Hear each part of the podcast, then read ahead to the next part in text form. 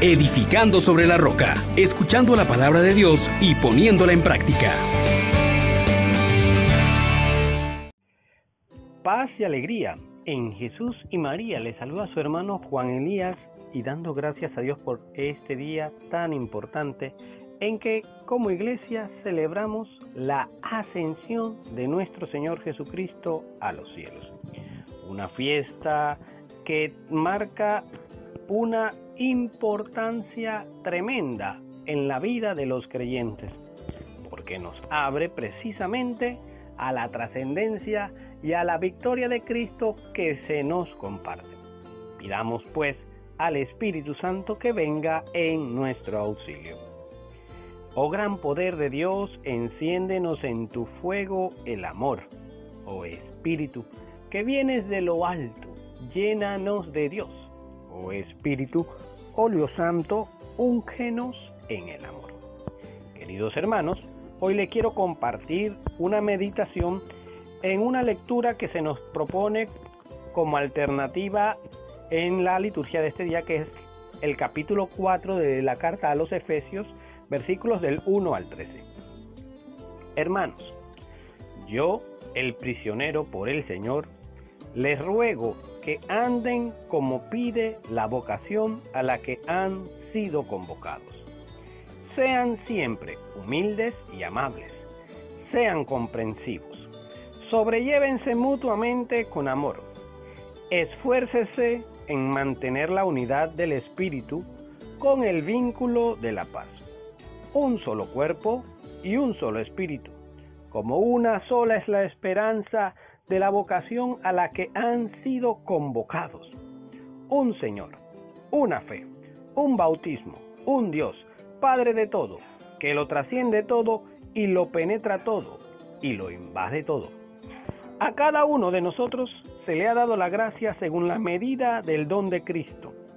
Por eso dice la Escritura, subió a lo alto, llevando cautivos, y dio dones a los hombres. Él subió, supone que había bajado a lo profundo de la tierra, y el que bajó es el mismo que subió por encima de todos los cielos para llenar el universo.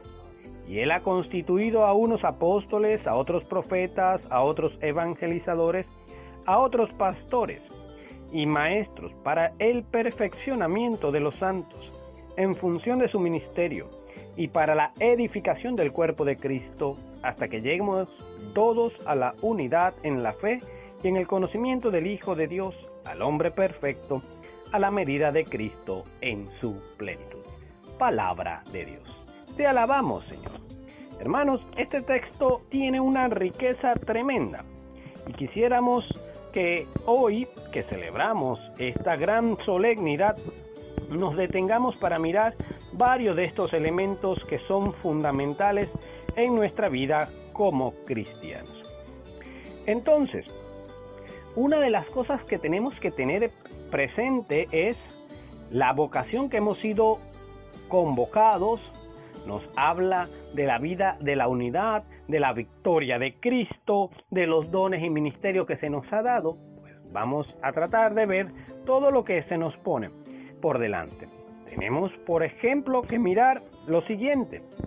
Pablo comienza señalando que él está prisionero por el Señor y nos exhorta a vivir una vida digna de la vocación a la que hemos sido llamados. Para Pablo, la cárcel no es casual, forma parte de su ministerio y puede leer el propósito de Dios, unir a judíos y, gentiles. Y les hace un ruego, una exhortación, los trae hacia sí para hablarles con dulzura y proponerles un camino, que es andar con dignidad. Pero la dignidad de la vocación que han recibido. Y esta palabra andar designa una forma de ser. Es andar un camino no de cualquier manera. Y primero que todo, entender lo que no es una decisión personal, es un llamado divino. Y por tanto, ha de hacerse dignamente. ¿Cómo? ¿Cómo podremos hacer esta llamada efectiva, este recorrido adecuado? Pues Pablo nos propone una serie de virtudes que a la luz de Cristo que ha vencido y que asciende, se nos hacen posibles a nosotros. Unidad, humildad, mansedumbre, longanimidad, unidad del espíritu, vínculo de la paz. Porque tenemos que entender, hermanos, que los conflictos que surgen entre nosotros desdicen de la obra del Espíritu. Por eso tenemos que nosotros también tomar conciencia. Entonces se nos propone entender lo siguiente, que estamos llamados a la trascendencia. Es una cuestión que hoy en día muchas personas han perdido de vista y dicen todo se acaba aquí, no hay más nada, ¿para qué ser bueno? Comamos y bebamos que mañana moriremos. No, tenemos un llamado a la trascendencia y por esto es importante avanzar hacia el Señor. Al Señor de la iglesia, al Señor de la historia, al Dios que es Padre, que lo trasciende todo, lo penetra todo, lo invade todo y lo sostiene todo. Entonces, este texto de hoy nos va llevando por un camino enriquecedor. Nos exhorta para que también nosotros vivamos coherentemente y de acuerdo con la fe que hemos profesado.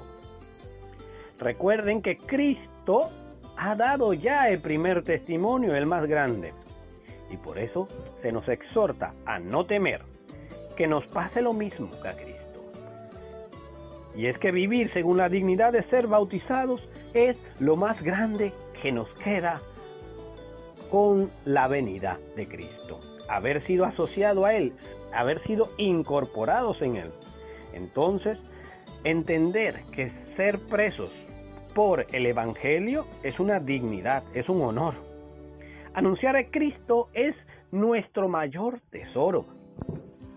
Miremos pues cómo estas virtudes se nos van proponiendo para que realmente la victoria de Cristo aplique a nuestras vidas.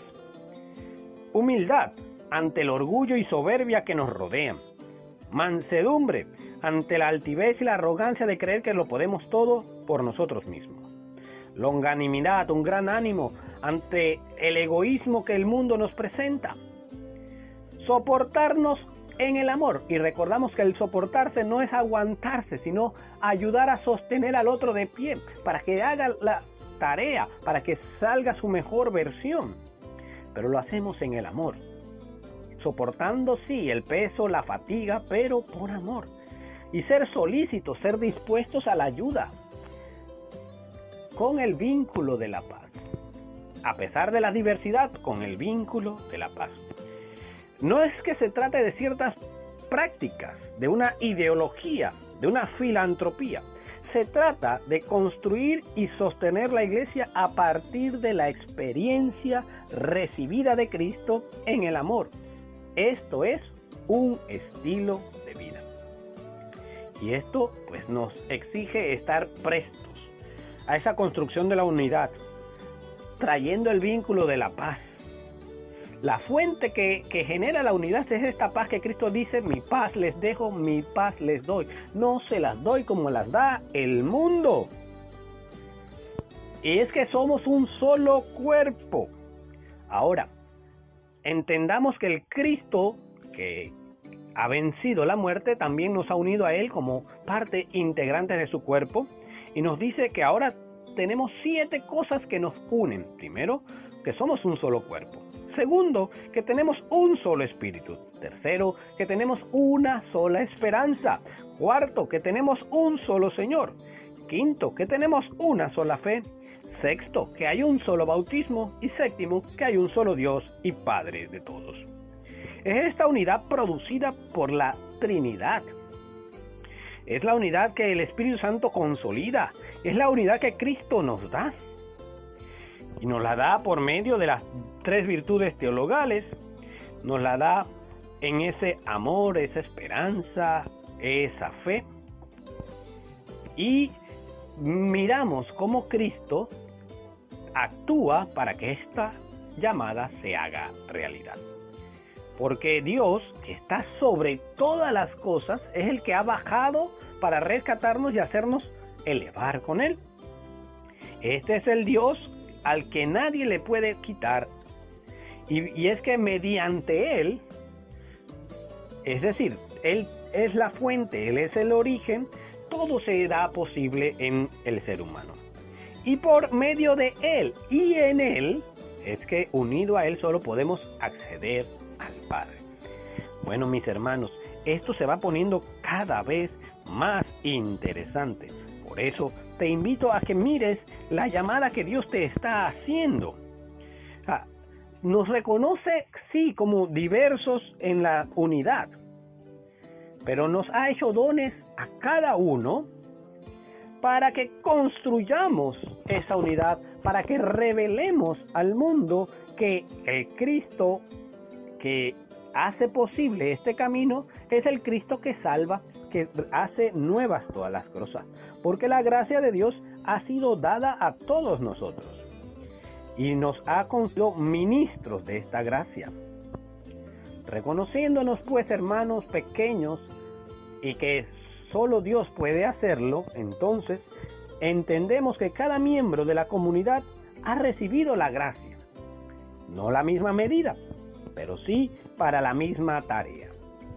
Para que cada uno, como recipiente del amor de Dios, pueda enriquecer a toda la comunidad y llevarnos hasta la altura del varón perfecto, Cristo Jesús. Es decir, para que donde Él esté, esté también cada uno de ustedes. Esta es la medida del don de Cristo, que es el autor de los dones y que se compromete a acompañarnos durante toda nuestra vida. Pues así, este que bajó a los más profundo de la tierra para llevar cautivos a la cautividad humana, para redimirla, es lo que hoy celebramos, esta victoria de Cristo. Y es que Él ha vencido a la muerte y nos ha asociado a su victoria por medio del bautismo. Hermanos, qué grande es este día en que la iglesia celebra ya nuestra entrada triunfal. Y es que entendámoslo, ya un ser humano está en el ámbito divino y con él todo lo demás tenemos acceso a la presencia de Dios, a la gloria de Dios. Él es el que nos da la victoria. Este es el Cristo que ahora celebramos que asciende a los cielos. Es el Cristo que nos une a su victoria. Es el Cristo que se encarna. Es el Cristo que desciende y pelea con la muerte. Y es el Cristo que une a todos los seres humanos para vencer. Es la supremacía de Cristo la que hoy se celebra. Es la finalidad de esta obra que se ha encomendado al Hijo único de Dios de rescatar a toda la humanidad. Es llevar a plenitud todas las cosas con este misterio salvador de Cristo que lo llevó todo a la plenitud. Pero es una obra que se lleva a cabo bajo la iglesia. Cristo nos hace posible tener acceso al Padre para la eternidad. Nos ha llamado a ser apóstoles, profetas, evangelistas, maestros, pastores. Dios confía en nosotros y en medio de sus riquezas nos invita entonces a esta finalidad. Como les decía el Evangelio a los que se quedaron mirando la ascensión, ¿qué hacen mirando al cielo? Ese mismo que ha subido vendrá. Pónganse a trabajar. ¿En qué? En perfeccionar a los santos. En cumplir con el ministerio, haciendo el servicio de esta obra que se nos ha confiado con el carisma, con el don que se nos da cada uno para la edificación del cuerpo de Cristo y llegar así capacitados una vez como santos dentro de la iglesia a realizar la transformación del mundo. Así llegaremos todos a la unidad de la fe y del conocimiento del Hijo de Dios, al hombre perfecto, a la medida de la plenitud de Cristo. Mis hermanos, este es el día en que actúa el Señor sea nuestra alegría y nuestro gozo. Bendiciones para todos. Les exhortamos, hermanos, por la misericordia de Dios, que pongan por obra la palabra y no se contenten solo con oírla